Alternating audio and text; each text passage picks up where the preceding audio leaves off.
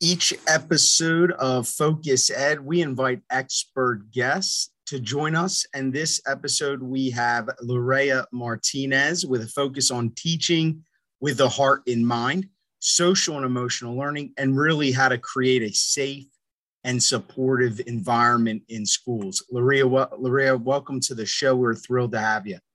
Thank you so much for having me. A pleasure to be here. TJ, why don't you tell our audience a bit more about Lorea? Sure thing, Joe. Thanks for that. Dr. Lorea Martinez Perez is the award winning founder of Heart in Mind Consulting, a company dedicated to helping schools and organizations integrate social and emotional learning in their practices, products, and learning communities. She has worked with schools, districts, and organizations to guide SEL implementation efforts, including training teachers and leadership teams and providing guidance to educational technology and media companies to help them integrate SEL in their products. An educator who has worked with children and adults internationally, Dr. Martinez is a faculty member at Columbia University Teachers College, educating aspiring principals in emotional intelligence. She has conducted extensive research in the SEL field with a focus on SEL implementation, principals, emotional intelligence, teacher preparation, and school climate. She frequently blogs about how to incorporate SEL in teaching practices, leadership, and parenting. She received her doctorate of philosophy magna cum laude in quality and innovation education from Universitat Autònoma de Barcelona. In 2014, she was awarded the American Education Research Association Graduate Student Award for Excellence in SEL Research from the SEL Special Interest Group. Dr. Martinez started her career as a special education teacher and an administrator. A native of Costa Brava in Spain, she currently lives in San Francisco Bay Area with her husband and two daughters. Welcome to the show, Lorea. As Joe said, we're going to jump right in. You, bro, you wrote a book which we love called Teaching with a Heart in Mind. We're going to give some copies away at the end of the show. We want to start there your focus is clearly about social and emotional learning, including the emotional intelligence of school leaders. Before we dig into the how to stuff, which we want to get to for our listeners, like lesson planning and setting better goals in schools, we want to know why this topic, what makes it so important for you, and, and why bring it forward for the educational community. Yeah, so I wrote the book for two main reasons. One, as a former special education teacher, I spent a lot of time supporting students, teaching social skills and how to cope with the struggle of being in a general education classroom and having disabilities. And for a period of my career, I focused on student achievement data. So I worked for a large charter management organization and I realized at the time that we were not paying attention to us this set of social emotional skills that were so important for learning.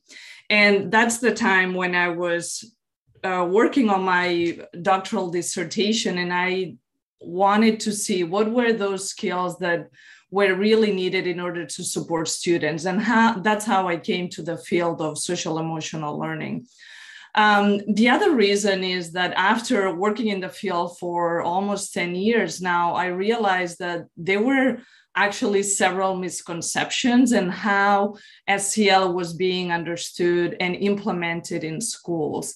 Um, and I wanted to be able to bring a resource to the field where if a teacher at a school, um, if even if they didn't have any other support, that they could pick up this book and be able to do something in their classrooms and to support their own social emotional uh, development as well as uh, that of their students. Lorea, just to continue down this road some, we appreciate you describing exactly like how you came to this work. I think many of us recognize precisely what you described in the classroom, the various struggles on different levels. SEL is not new, but we agree 100% it's very often misunderstood.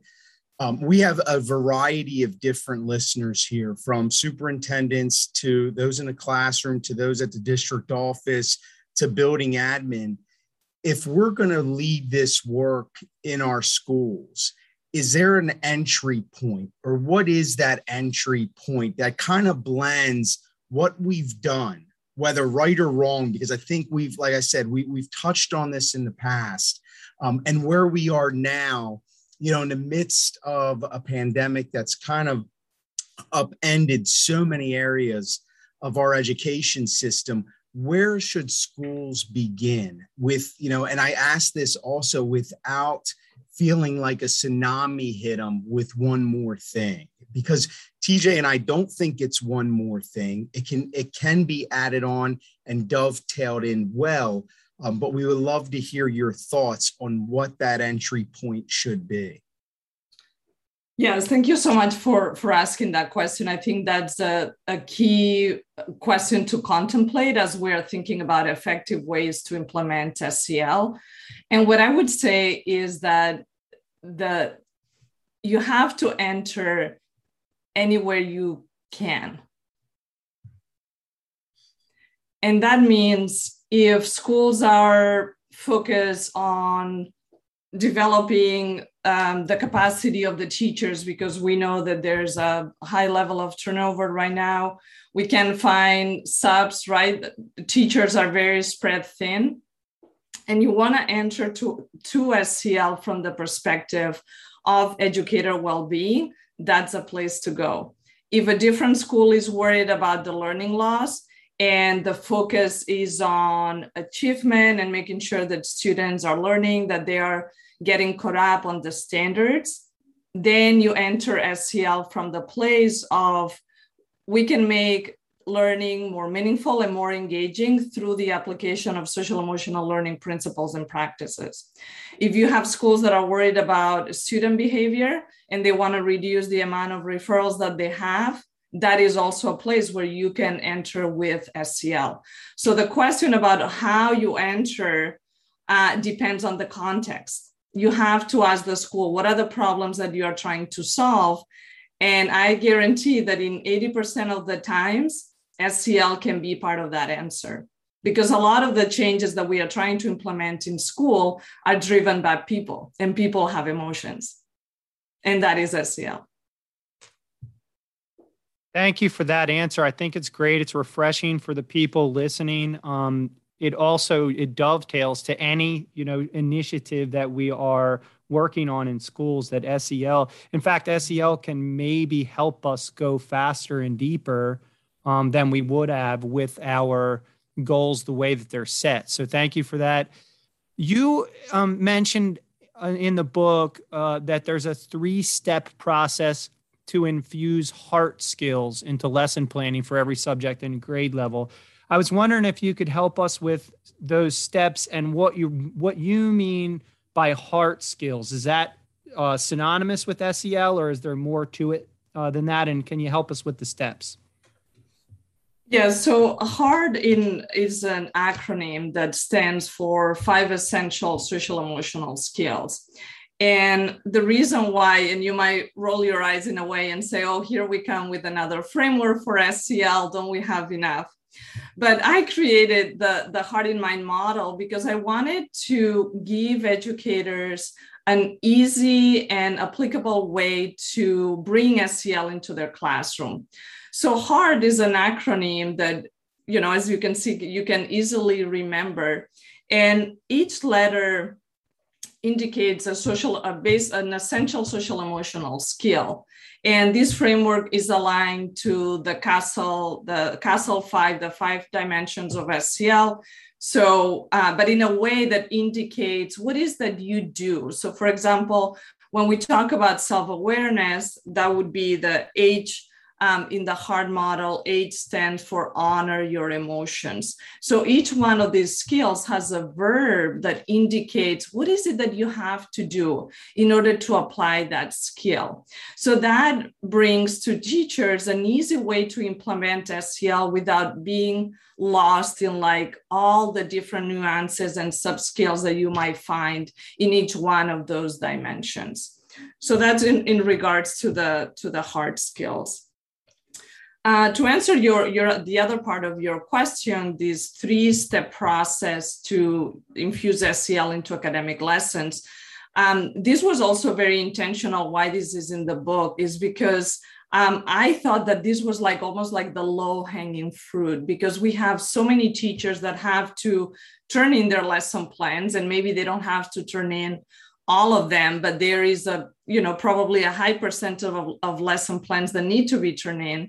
So we are, with this process, we are teaching educators to infuse SEL just from the beginning. So it really becomes part of how they teach. And as you were saying earlier, not something that we add on, but really, truly, SEL is good teaching. So in this process, the first step is to look at the design of your lesson from that SEL perspective. And that means that you are almost using all the pieces of research around the how we know that the learned brains and you bring that to life in the lesson plan and that can mean that you incorporate brain breaks during transitions that you are allowing students um, to moments to refocus as you are teaching uh, maybe it means that you incorporate physical movement right because that helps us to process information in more meaningful ways and it brings oxygen to the brain. Um, so in that step of the process, you are really taking all the all the goodies about what we know about how the learn brain how the, the brain learns and we are making it happen in our lesson plan. And in, in the book it's outlined and it's almost like a checklist that you can compare your lesson plan and go through. And actually that's something that if i'm teaching that process in a uh, professional development environment, I ask teachers to take a lesson plan and then go through this checklist and make sure that they find moments where they can incorporate these things into the design. The second step is to ask what are the skills that students need in order to access the content engage with the activities and master the objective. And this is a way to make these heart skills a lot more explicit. So if you can imagine when we are teaching, we use, you know, hopefully we use a variety of strategies um, in terms of how we group students, how they process information, how they practice the skills that you are trying to teach. And we always think about these skills from the academic perspective, right? If you are trying to do, if you're uh, teaching reading comprehension strategies, for example, maybe you are making sure that students have the foundation for um, their reading fluency, right? That you are providing a text that is accessible to the student. So you can really dig deeper into the reading comprehension skill that you are trying to teach but we don't think about it from the from the SEL perspective asking well are my stu- do my students have the social skills necessary in order to have that one that that pair conversation successfully right? So if we are not teaching those skills explicitly if you are we are not working with students um, to to engage more purposefully with the activities that we are presenting to them it's almost like a missed opportunity right? So we need to prepare students to be able to be successful with our with our teaching both from the academic and the SEL perspective so in this part of the step we are really intentional about highlighting okay if i'm asking students to participate in a, a, a science experiment what are those SEL skills that are needed? And maybe some are related to emotion regulation, right? What what do I do with the students that maybe are disgusted by doing certain kind of experiments right? Or those students where their energy level is really high right? So there are uh, different strategies that you can implement but always looking at it's almost like you are doing the work ahead of time so you can prepare your students better. And then the third strategy the third step is to look at the lesson plan and seeing what are the opportunities to connect those heart skills more intentionally with, with the academic content. So to give you an example in mathematics, for example, we know that students have a lot of different emotional reactions to mathematics, right? There are students that love it and they are always excited to be in that math class. And there are other students that are triggered. J- just by the thought of like having to engage with um, with math.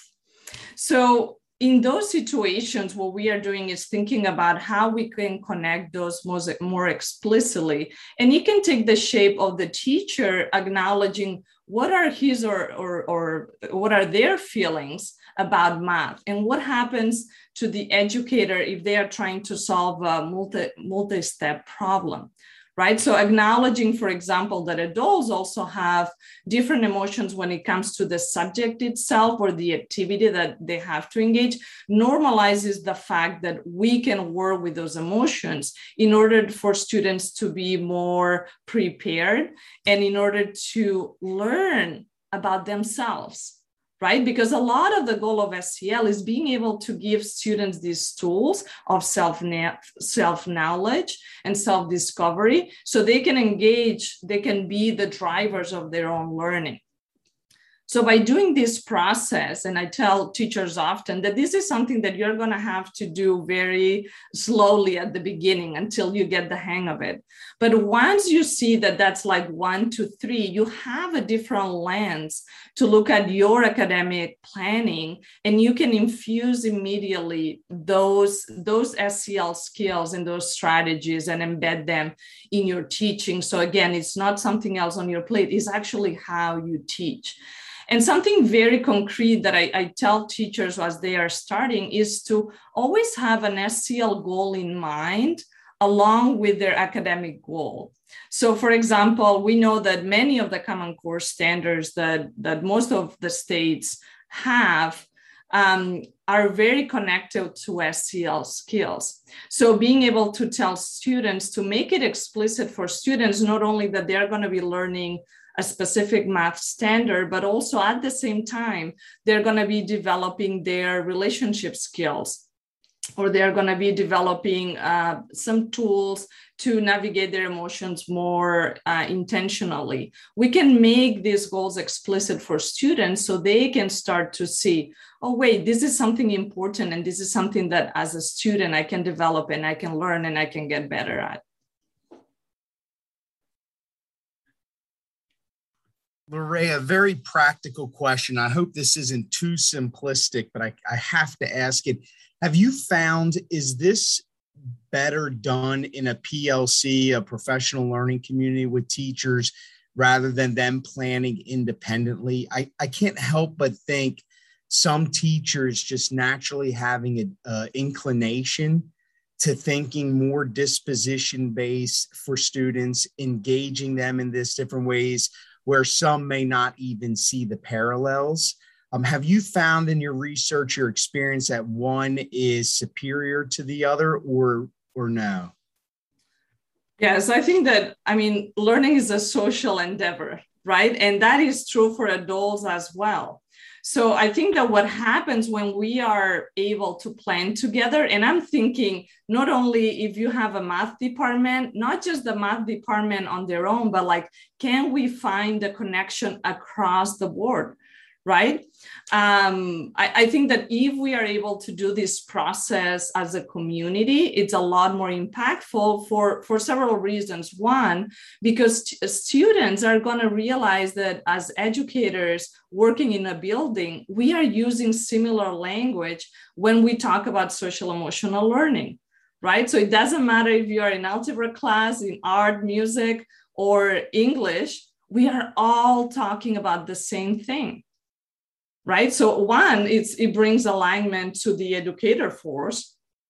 And then the other reason is that there is so much wisdom that you have in a room full of educators, right? So I think there's such great value in bringing people together to do this process and learn from each other uh, because you know I, I don't believe that there's a teacher that does zero SEL in their classroom they might not think about it as SEL, but they are doing. If they are paying attention to their students, if they are investing in building those relationships, if they are, you know, sensitive to the multiple identities that students bring to the classroom, that is SEL, right? So I think that part of this process is also almost like unpacking what is it that we mean as a community? Again we need to bring it into the context. What is that we mean by SEL and what do we want our students to accomplish?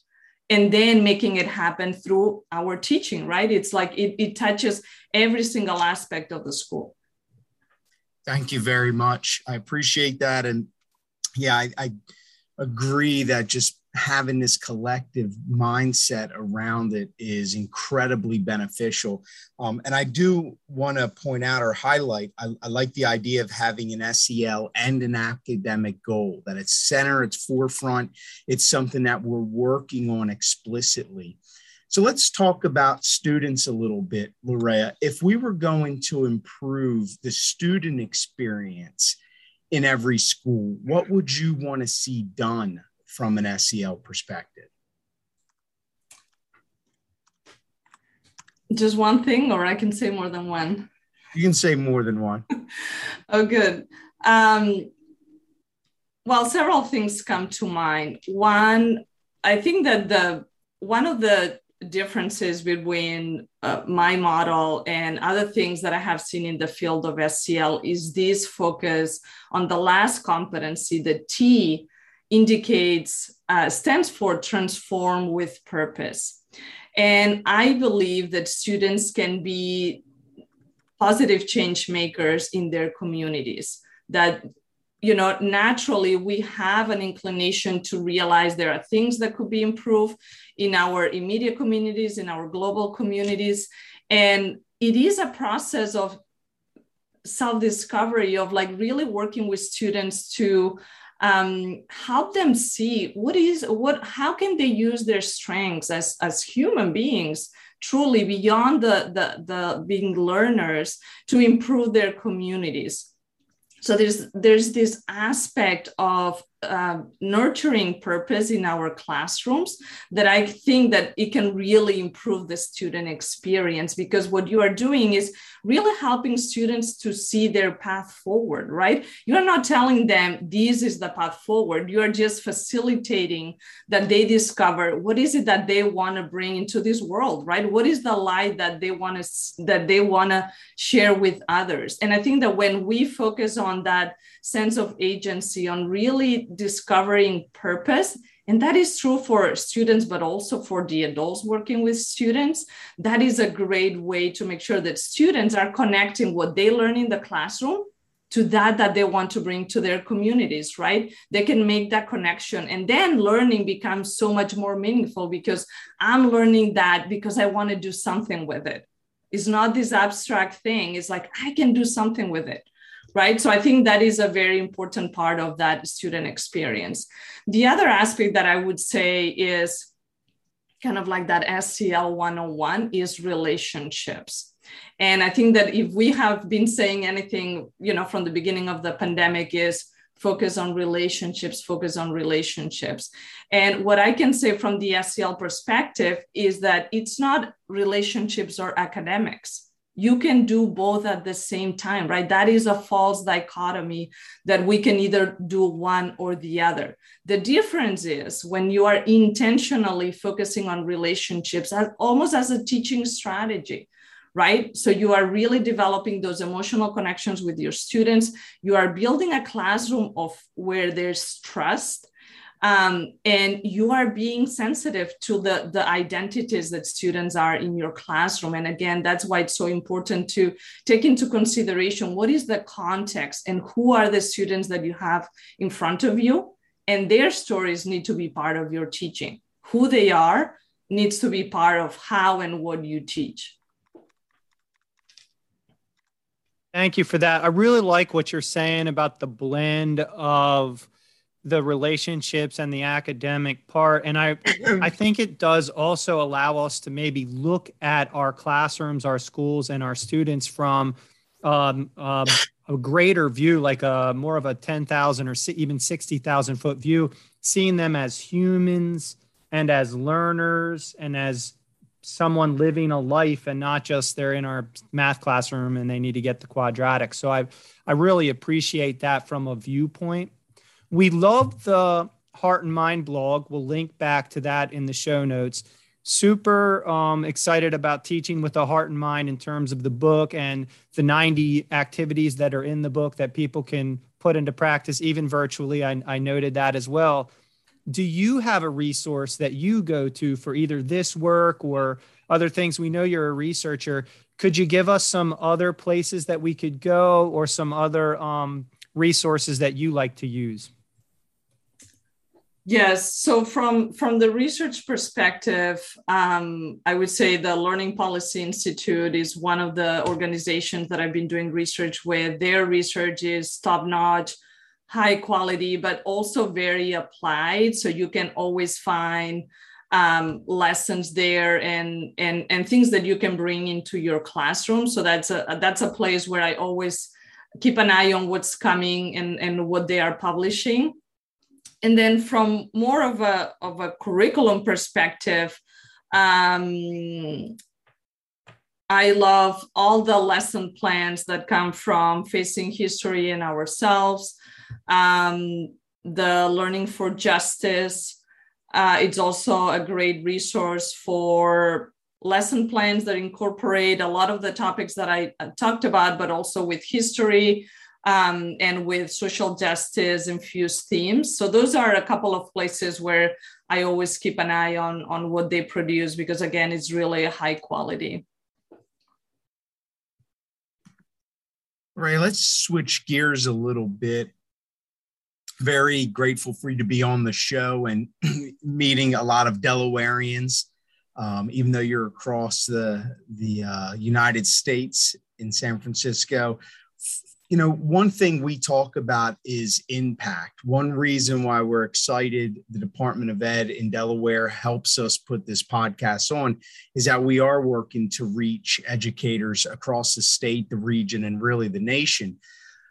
For you to really feel like you've made your greatest impact, what does the next three to five years look like for you as a leader in education?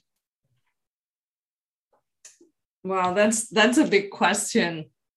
I think that I, you know, kind of thinking about my my end goal is to put myself out of a job.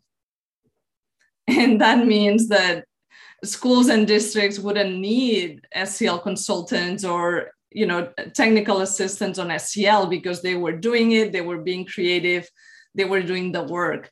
Um, so I think in the next three to five years, I think the place where we continue to struggle is to, eh, which is typical from any education reform, is seeing SEL not as this isolated aspect of the life of schools and being able to see the connections between SEL and so many parts of the school building, right? From a design perspective, from a staffing perspective, the way the teachers um, are treated in staff meetings, how they feel about um, their level of satisfaction in the workplace. There are so many aspects of teaching and learning that are touched by SEL that I think a lot of this work is going to be helping people to see those connections and to make those connections.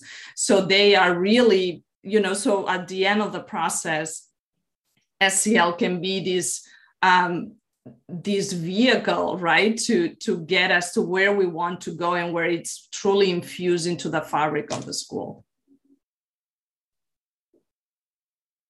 Yeah, that's exciting. It's exciting work. It's awesome to see it bringing, uh, being brought forth in our schools. I mean, just the fact that I think folks are starting to realize that learning is social and emotional. Like it's not one or the other in terms of if it's not social and emotional, it's all also not likely to be learning in the first place um, because the brain is so social and so emotional in the way that we process information. Thank you for the Learning Policy Institute and then Facing History and Ourselves. And we're going to link back to those also in the show notes. That our listeners love books. I mean, they come on the show. They they love it when when Michael gives away books. Um, we always recommend books on our podcast. Do you have any book recommendations or authors who you're reading and would would recommend for the audience? Yes, I I have a couple.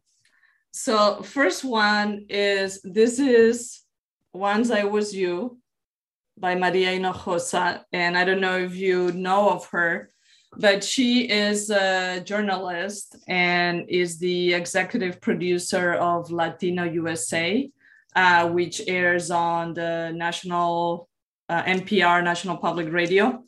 Um, and this is the uh, uh, uh, biography. So it's the story of her. She's Mexican American and kind of how she grew up and some of the struggles she had uh, growing up in the States. And she really focuses on reporting um, stories that have not been told on the mainstream media. So I always value her perspective of uh, really finding those stories that we don't hear on a regular basis to, to just enrich kind of like the what we know that happens in the US and, and abroad.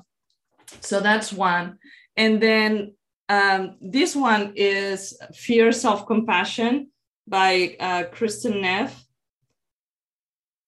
She is one of the leading uh, researchers on self compassion, a mindfulness teacher. And this book is particularly focused on women and how women can harness kindness to speak up, claim their power, and thrive. Um, and sadly, this has been on my nightstand for months, but I know I'm going to get to it. But I just want to make sure that I read it when I can uh, really, you know, pay the attention that it deserves. But that's on my on my to read list right now. Our final question along that same lines is: Is there a topic or a book that you wish uh, someone would write more about? Um, you know, something that I would love, it's almost like a, a, a book of educator success stories with SEL. So a book that would compile you know what teachers are doing in their classrooms that is really working and and have that. So it would be almost like a case study um, through storytelling of what's working and what is the impact because i know that teachers are having an impact with this SEL work. And normally that uh, because we love uh, quantitative data so much that, that, that, it doesn't highlight the stories behind the numbers right but i would love to to see that book so if you have enough educators in delaware i i think that i would sponsor the publication of that book Great. We'll start compiling the stories now with the folks on this call, and we'll end up putting that together. It'll be a great project. Lorea, this has been fun. It's an awesome time. Thank you so much for being on the show. Um, I know our listeners are going to get a lot from this, including the people in the live audience today. Is there anything else that you would like to add, uh, a request, anything from, again, the leaders who are listening in and the ones who are going to listen after this gets produced into a podcast? Yes, I would just close by saying that even small steps are progress. I think we are living through extraordinary circumstances right now. And it might feel like you can't do anything new, you can't add anything to your plate. But even small actions that you take on a daily basis to pay more attention to your own emotions, to the emotions of your students, that is progress on itself. Um, so I think that celebrating those small wins um, can go a long way to maintain that energy and maintain the um, the moment to move this work forward. Well, thank you for that. Small steps, small wins. Let's celebrate that in schools with all the wonderful work that everybody's doing. Teachers, leaders, our community needs it. You heard it here on Focus Ed, Dr. Lorea Martinez, everyone. How about a virtual round of applause from our live audience? Don't forget to follow the schoolhouse302.com for blog posts, podcasts books to read, and much more. We'll be back soon with another episode of Focus Ed. Until then, stay focused.